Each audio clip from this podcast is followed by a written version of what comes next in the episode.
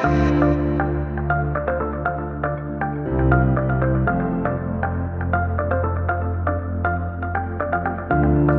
you.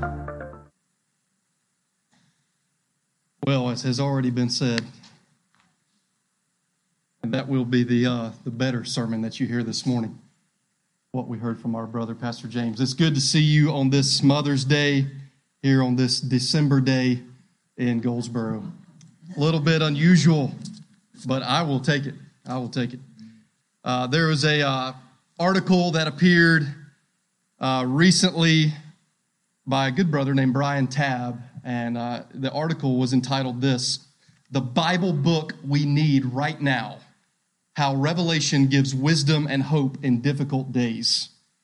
The Bible Book We Need Right Now. It's by Brian Tabb.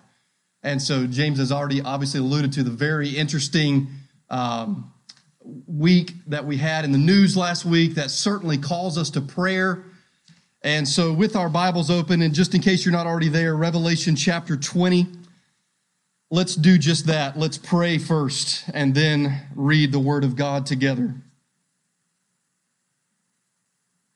I'll also mention uh, that we should pray for obviously many family matters. Let's pray for our brother Thurston Greenwood to get over sickness as well. Let's pray. Bow your heads with me. Lord, we do thank you for this day. We thank you for a great day, Mother's Day. We're also mindful, uh, as James shared about his own mother three years ago, we're mindful that this day can be a mixed bag for many, whether that be because of um, you have allowed uh, a couple not to have children, not to be a mother in the way we typically think of a mother. Um, Lord, or because of, of death, because of great sadness, we also know there is again, there is a mix of perhaps sadness and great joy. We, we remember that our main focus above all and in all is to worship you. So that may you help us with that today. We do pray for family needs as a church family. We pray for those who are sick that you would give them a speedy healing. Help us, Lord, now as we open your word, we pray that you would open it to us. Help us to keep the main things as the main things. And we know that the main thing is, oh God, your glory through Jesus Christ. And so we do pray, may Jesus Christ be praised. We thank you for the blood that Jesus shed on the cross for sinners. We thank you as we think about this book of Revelation for what's called the book of life, the book of life of the Lamb who was slain. We thank you and we praise you Lord, if, if we're mothers or whoever we are, we praise you for the Lamb who was slain and for your grace. Lord, capture us by your grace. We know that your grace does not ever leave us in the gutter of our sin, but you transform us to the likeness of Christ. And so help us this day. We pray for our country. Have mercy upon us, O Lord. Have mercy upon our president, upon our leaders. Do not deal with us according as our sins most surely deserve, but have mercy on us and turn the hearts, first of all, of your people back to you, we pray in Jesus' name. Amen. If you are physically able, would you stand in honor of the reading of God's word this morning?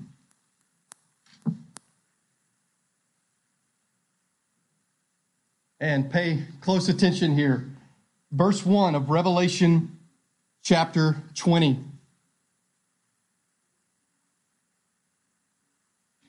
John is the human author, and he writes in Revelation 21 Then I saw an angel coming down from heaven, holding in his hand the key to the bottomless pit and a great chain.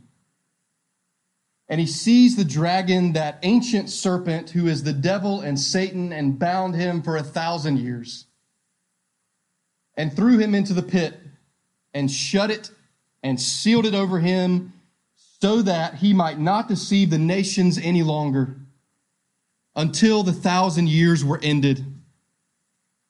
After that, he must be released. He, he must be, that's significant, released for a little while And then in verse 4, John says, Then I saw thrones, and seated on them were those to whom the authority to judge was committed. Also, I saw the souls of those who had been beheaded for the testimony of Jesus and for the word of God, and those who had not worshiped the beast or its image, and had not received its mark on their foreheads or their hands. They came to life and reigned with Christ for a thousand years. The rest of the dead did not come to life until the thousand years were ended. This is the first resurrection. Blessed or blessed and holy is the one who shares in the first resurrection. Uh, by the way, you have these, uh, these beatitudes in the book of Revelation. These, you know, like in Matthew 5, blessed are the pure in heart. You've got those in Revelation as well. This is one of those. Blessed and holy, verse 6, is the one who shares in the first resurrection. Over such the second death has no power, but they will be priests of God and of Christ, and they will reign with him for a thousand years. This is the word of the Lord. Thanks be to God. You can be seated. Thank you. Well, it is Mother's Day 2022, and that can mean only one thing that we continue with our regularly scheduled sermon series, which is actually not always the case on Mother's Day, but sometimes it is, and sometimes it isn't. I'm excited to look with you at this passage today. At uh, the thousand years. That's the heading in my Bible over verses 1 through 6. We want to want to broaden our horizon a little bit this morning, but especially especially note verses 1 through 6. The modern song, and I am, in whatever form it takes, I'm really uh, grateful for a world in which God created beauty. I, I say that this passage that we're looking at this morning is first and foremost beautiful. Before it's, what does that mean? And what does that mean? First and foremost, I think it's beautiful. And I'm thankful for beauty, to live in a world of beauty, even though we live in a, a fallen world. So there's a modern song that says, I have died every day waiting for you. Sappy, Mother's Day, love. I don't know. Darling, don't be afraid. I have loved you for a thousand years. I'll love you for a thousand more. Repeat, I have died every day waiting for you. Darling, don't be afraid. I have loved you for a thousand years. I'll love you for a thousand more. It's a pretty song, actually. What is it about thousand? There's a song that's a good bit older that it's also a love song. Says, of course, I would walk 500 miles and, and I would walk 500 more just to be the man who walked a thousand miles to fall down at your door. And I'm tempted to break out into that right now. So it's a good one. But I won't. But we see this this morning, and I want to look with you at this thousand years because I think it's beautiful. Uh, from the uh, from the Latin, we get in English. In English, we get the word millennium, and that that comes from a couple of words in Latin, but it just just means a period of time of a thousand years. Well, first things first this morning. First things first. Number one, the devil was thrown into the lake of fire. Number one, uh, the devil was thrown into the lake of fire. Emphasis in that phrase on the word thrown. This is baseball season. I just got a new glove from Walmart so I can toss with my boys emphasis, the devil was thrown into the lake of fire. Now, I said we want to broaden just a little bit. Look at verse 10. Revelation chapter 20, look at verse 10. And God's word has a lot for us today. Let's see what he says to us in the power of the Holy Spirit through his word. Revelation 20:10 and the devil who had deceived them, you see it there, was thrown into the lake of fire. But we don't know the context. And so, would you notice the context with me in verse 7? Let's get a running start. And when the thousand years are ended, Satan will be released from his prison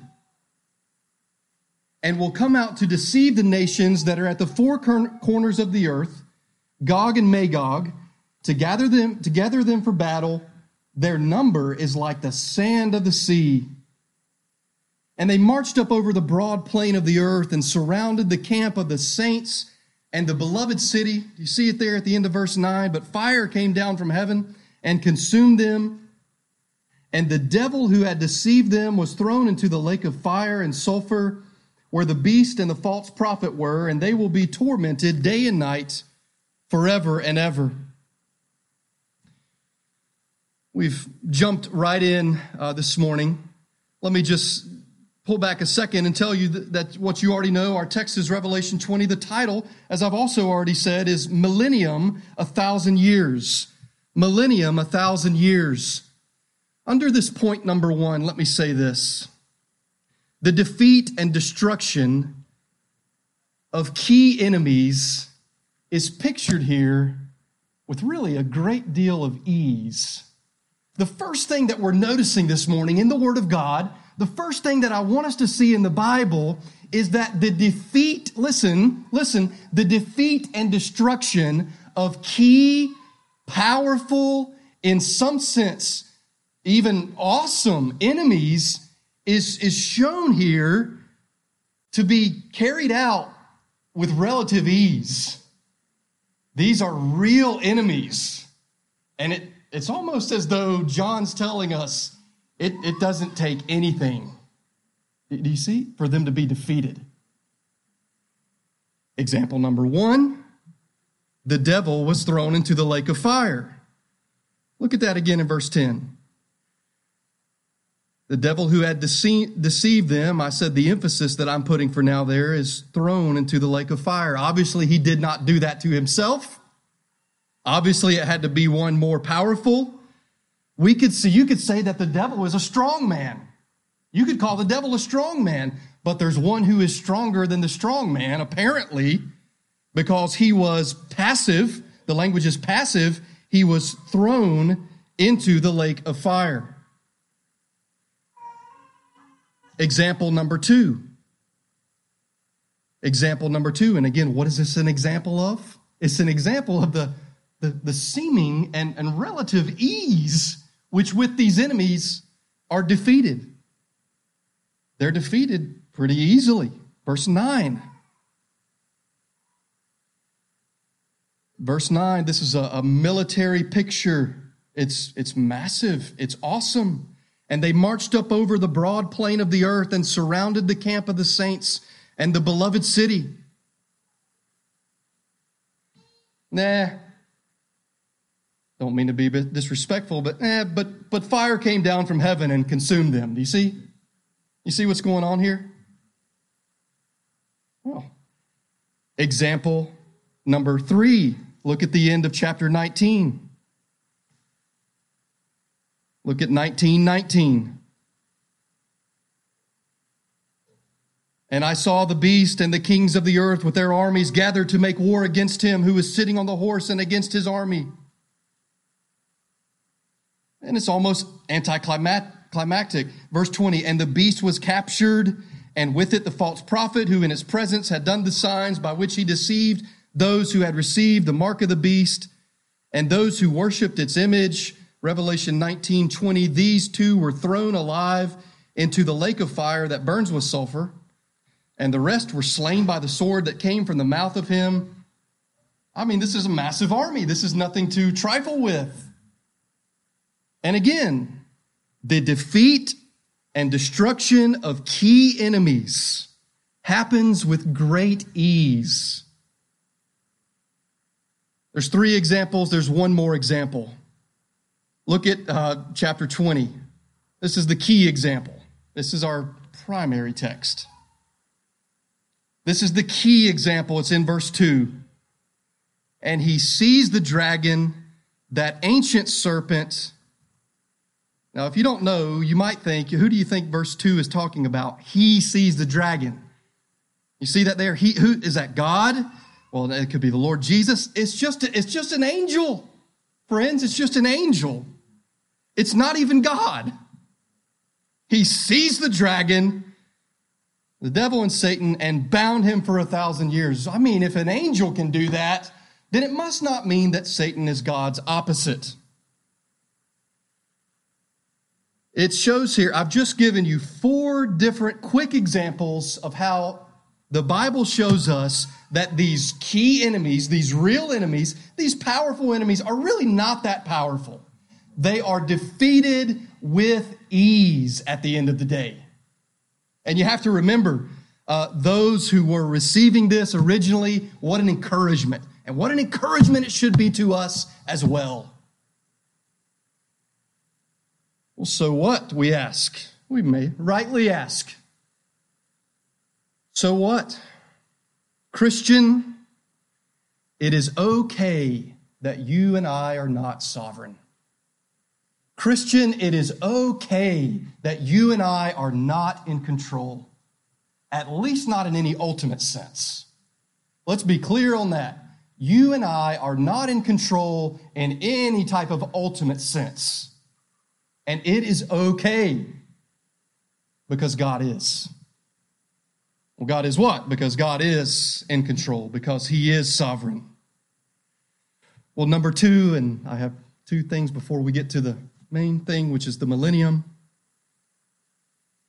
The first is that the devil was thrown into the lake of fire, and now I want to put emphasis on that phrase, the lake of fire. So notice this with me. The devil was thrown into the what? Into the lake of fire. Now these are these are big and glorious realities. There are things here that may yes, yes, they may be hard to understand, but don't miss what is plain. I've told you before what Alistair Begg says is really helpful. The main things are the plain things, and the plain things are the main things. The plain things are the main things, and the main things are the plain things. The lake of fire. The lake of fire is the second death. The lake of fire is the second death. We're gonna, you'll see that in just a moment. Don't take my word for it. And it involves torment night and day forever and ever. Can I say that again? The lake of fire, that's point number two today, is the second death. And what's the lake of fire all about? It involves torment night and day, forever and ever. I don't know if any of you have ever heard this saying. I think it's really helpful. I hope I can get it right. Those who are born twice, and I want you to listen to me, especially if you're here this morning as an unbeliever, we are glad you're here. Those who are born twice only die once. You ever heard that before? And those who are born only once end up dying twice. If you're born twice, if you're born physically, it's Mother's Day. If you're born twice, once physically and then once after that spiritually, John chapter 3, you must be born again, right? Just, I mean, just think about the language. You must be born again, Jesus and Nicodemus. If you are born twice, then you only die once. And my friend, my Christian brother and sister, you never have to fear the second death. The second death is not for you because Revel, uh, not Revelation, Romans 8 1 says there is therefore what? now no condemnation for those who are in Christ Jesus. Saints die, but they die once because they have been born twice. Unbelievers, listen to me. Oh, that today would be the day of your salvation through Jesus Christ if you are not born again. But the truth, the fact about unbelievers is that they are only born once. And so you will die twice. You will die once, the way we typically think about that, and then we will, you will die a second time, which is an eternal death, which is a spiritual. Do you see? I cannot make you see. I pray that you see. It's not the, it's not the cute quote that matters, it's the truth behind it. that if you have only been born once, my friend, then you have two deaths to face. And certainly the second of those will not be a happy prospect at all. Not at all. He's thrown into the lake of fire. Notice this very, uh, very quickly with, with me. Notice this again in Revelation 20, verse 10. And the devil who had deceived them was thrown into the lake of fire and sulfur. Do you see it? You might just mark it, even just mentally. Where was the devil thrown? He was thrown into the lake of fire and sulfur. That's one example. Look at verse 14. Then death and Hades were thrown into the what? Into the lake of fire. Notice what it says there. This is the second death, the lake of fire. So, lake of fire, the devil is thrown there. Death and Hades are thrown there. We're told also in verse 14 it's the second death, the lake of fire. I've got a third example for you. It's in verse 20 again of chapter 19. Chapter 19, verse 20. Notice it. The beast was captured, and with it the false prophet who in its presence had done the signs by which he deceived those who had received the mark of the beast and those who worshiped its image. These two, okay, remember we've already talked about the devil, we've talked about death and Hades. Who are we talking about here? The beast and the false prophet. You know, right, that there's an unholy trinity, there's a false trinity. Our God is one God in three persons. There's also a false trinity who is Satan, the beast, and the false prophet. And in 1920, the word of God says, these were thrown, and remember, it's with ease because it's God that we're talking about. These were thrown alive into the lake of fire that burns with sulfur. And there's one final example, and you need to pay special attention to this one. Chapter 20, verse 15. I put this last intentionally. Verse 15 of chapter 20. this is sobering. It says, it is sobering. And if anyone's name was not found written in the book of life, he was thrown into the lake of fire. Again, I know we jumped around, but that was on purpose. The devil thrown into the lake of fire. Death and Hades thrown into the lake of fire. The beast and the false prophet thrown into the lake of fire. And then everyone no, no, no, no, not everyone. Praise God because of the book of life, because of grace, because of Jesus Christ, because of the cross, because of the blood of Christ, because of the resurrection of Christ, because Jesus, Jesus, Jesus, not everyone, but everyone whose name was not found written in the book of life was thrown into the lake of fire. Well, again, we ask rightly, so what? And I would just say hell is real, judgment is real, Satan is real, God is in control. God is in control over all things, A L L, all three letters in all caps. God is in control over all things. God, listen to me, God has every right to judge us. You know, this passage is about a thousand years, and you talk about, you know, premillennialism and amillennialism, postmillennialism. You know what this passage is about today? This passage is about judgment. If you really boil it down, that's your key word right there judgment. The judgment of all people and the judgment of Satan. That's how I see it. I think that's faithful to the text. That's, that's what the, that's the warp and woof of this baby today. The judgment. The judgment of all people and the judgment of Satan. I'll say it again, my friend hell is real, judgment is real, Satan is real. God has every right to judge us. And this is where things get interesting and beautiful. This is where, to me, things get interesting and beautiful. It's the thousand years. the thousand years. That's the third and final thing today, and we want to notice this. Look at chapter 20, verse 1. I will keep repeating myself. This is beautiful. I saw an angel coming down from heaven holding in his hand the key to the bottomless pit and a great chain. And verse 2 of Revelation chapter 20, he sees the dragon, that ancient serpent who is the devil and Satan, and bound him for a thousand years. Just notice the repetition, please. And threw him into the pit and shut it and sealed it over him so that he might not deceive the nations any longer until, what's the duration? Until the thousand years were ended. After that, he must be released for a little while. And then I saw thrones, and seated on them were those to whom the authority to judge was committed. Also, I saw the souls of those who had been beheaded. It's, it's graphic language. It's not meant to be overly graphic, but it's, a, it's an axe to the head an axe to the neck, to the neck. I saw the souls of those who had been beheaded for the testimony of Jesus and for the word of God because he's so precious and he's so wonderful and he's so worthy. And those who had not worshiped the beast or its image and had not received its mark on their foreheads or their hands, they came to life and reigned with Christ. And there it is again for a thousand years. The rest of the dead did not come to life until the thousand years were ended. This is the first resurrection.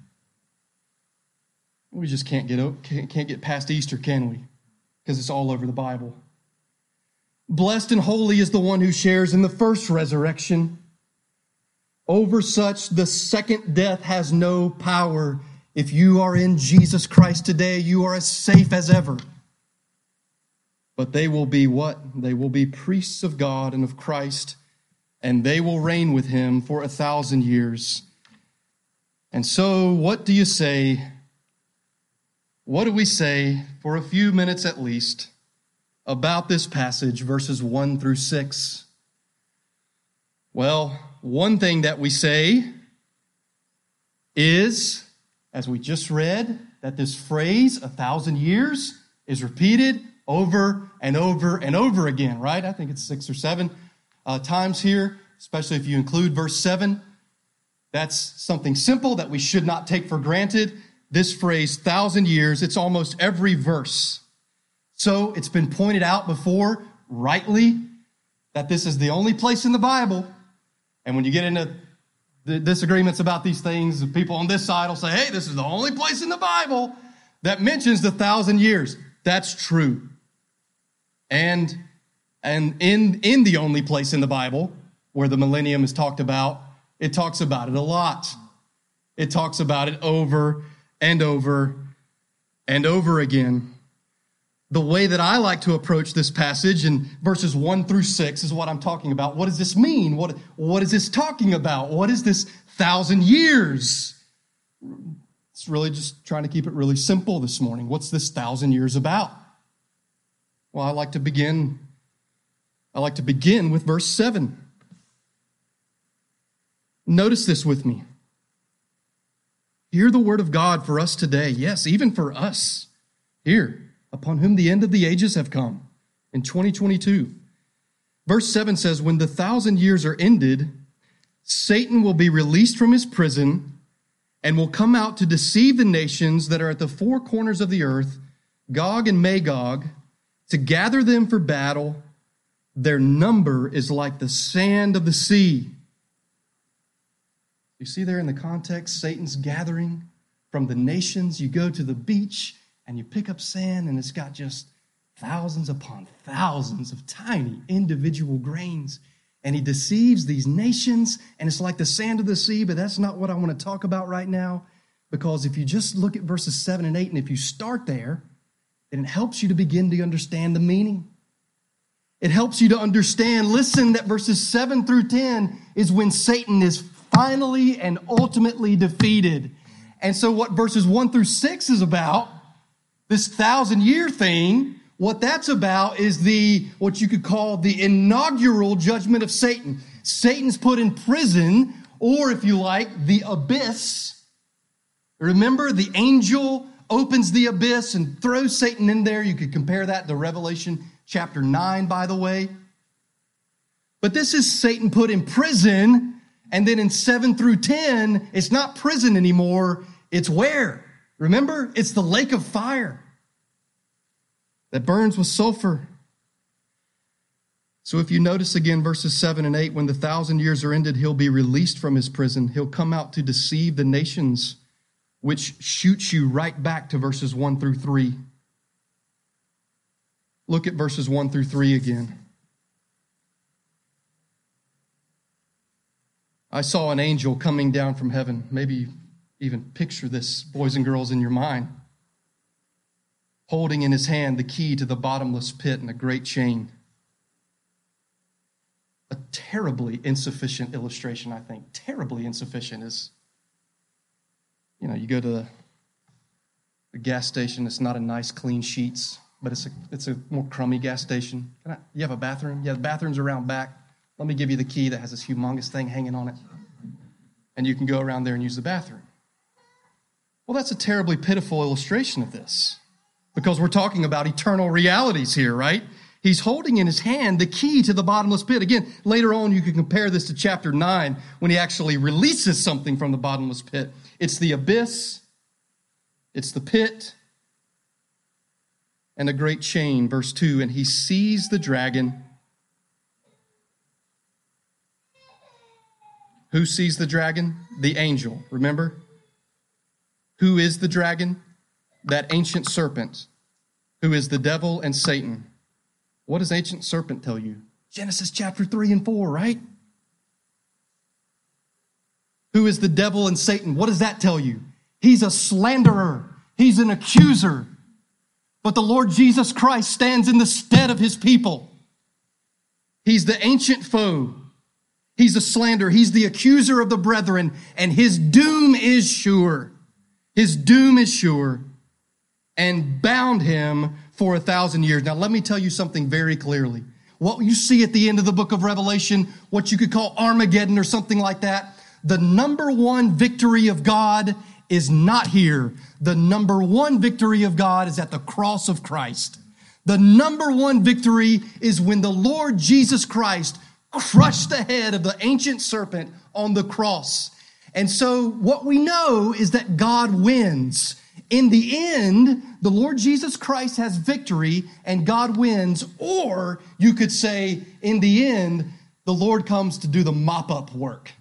He comes to do the mop up work because the work is done at the cross.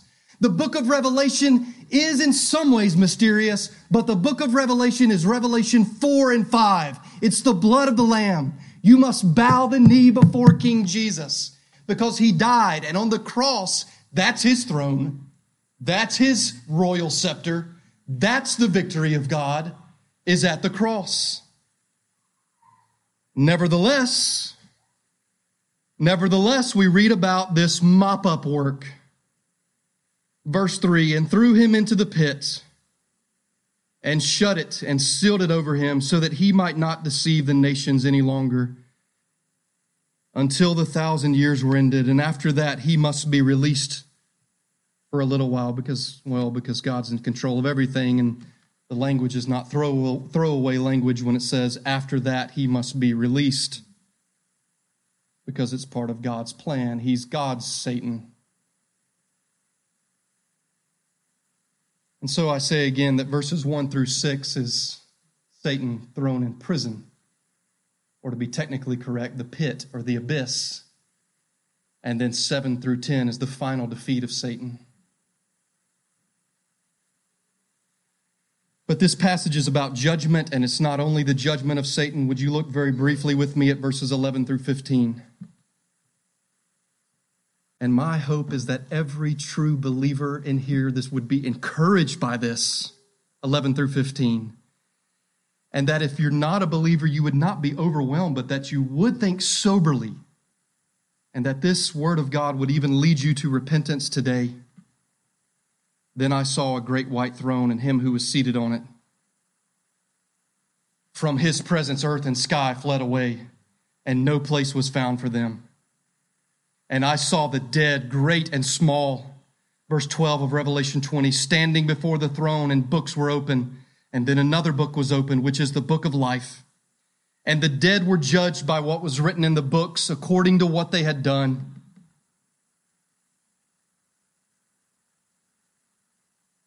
You're going to stand before God one day. Verse 13, and the sea gave up the dead who were in it. Death and Hades gave up the dead who were in them, and they were judged, each one of them, according to what they had done. Then death and Hades were thrown into the lake of fire. This is the second death, the lake of fire. And if anyone's name was not found written in the book of life, he was thrown into the lake of fire. I believe that verses 11 through 15 teaches that every single person in the history of the world, listen to me, every person going back to Adam will stand before the great God in his great courtroom, and there's books there, and the evaluation will be based on your deeds. And praise God for Christians, it's based on the fact that your name was written in the book of life before the foundation of the world, based on the blood shed by Jesus Christ. That's why Christians walk in good deeds. Are you walking in good deeds, Christian? That's what it means to be a Christian because God created you. That's the big capital D, big good deed, so that you would walk in good deeds. We see here this whole thing, this whole thing is about judgment. The judgment of all people, the judgment of Satan. Satan put in prison for a thousand years, and we're told ahead of time we're told ahead of time that he's going to be released. You see, in verse 3, we're t- uh, advance warning, going to be released for a brief time. And then you remember verses 7 through 10, he marshals an awesome army. And they march up over the plains. And then fire comes down from heaven. Indeed, how great is our God! How great is our God! Can I share with you something that I wrote? You've been very attentive. Um, you might or might not know that Revelation 21 through 6 is sometimes considered controversial. I actually think that's a shame. This is beautiful. The Word of God should be read in church. Christians should read the Word of God. At the very least, know verses 1 through 6. If we focus too much on the fact, well, this has created controversy, well, we're all brothers and sisters in Christ. Listen, Jesus is coming again. Let's keep the main thing the main thing. Our desire as a church is not to divide over views of the end times, over views, for example, of the millennium. Not because it's unimportant. Every view can't be right. Not because it's unimportant, but that's not our. In fact, not only do we desire not to divide as a church over very specific end times views, keep the main thing the main thing. Jesus is coming again. But let me say this you have four elders here at Crossway.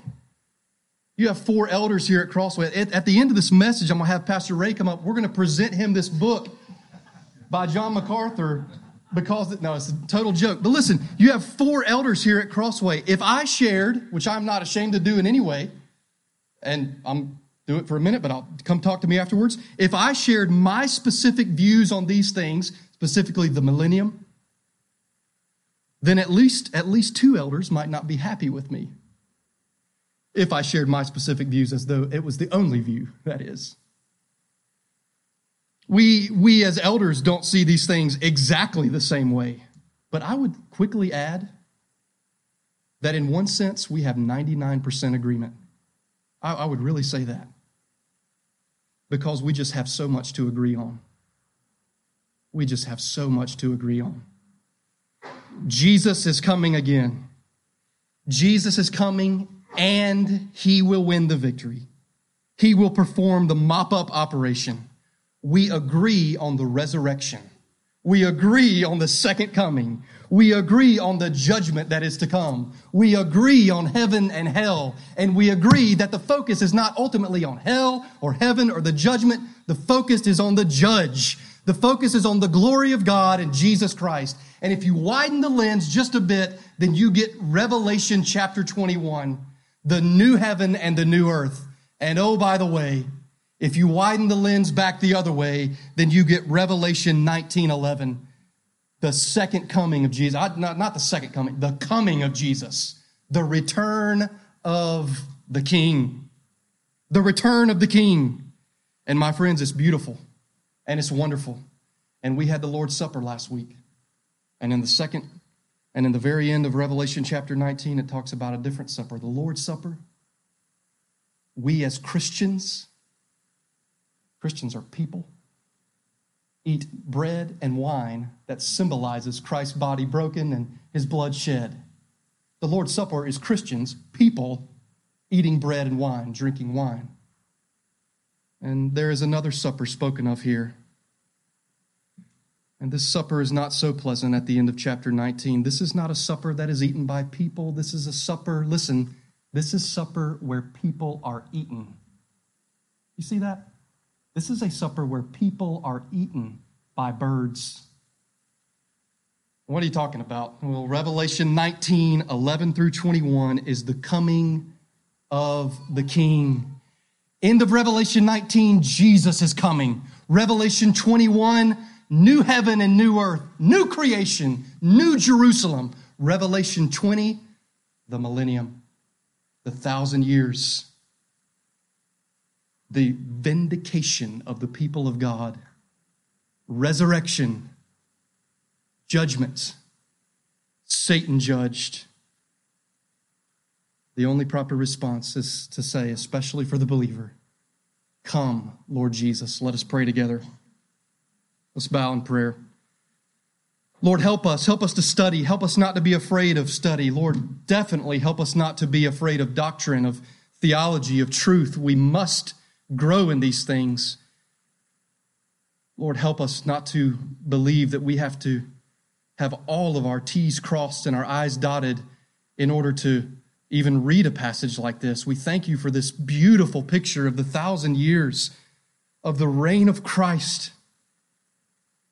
We thank you that what we do now in Jesus Christ matters because we will reign with him. Oh God, give us a picture of this glorious beauty, and may we run and flee to the Lord Jesus. We pray in his name. Amen.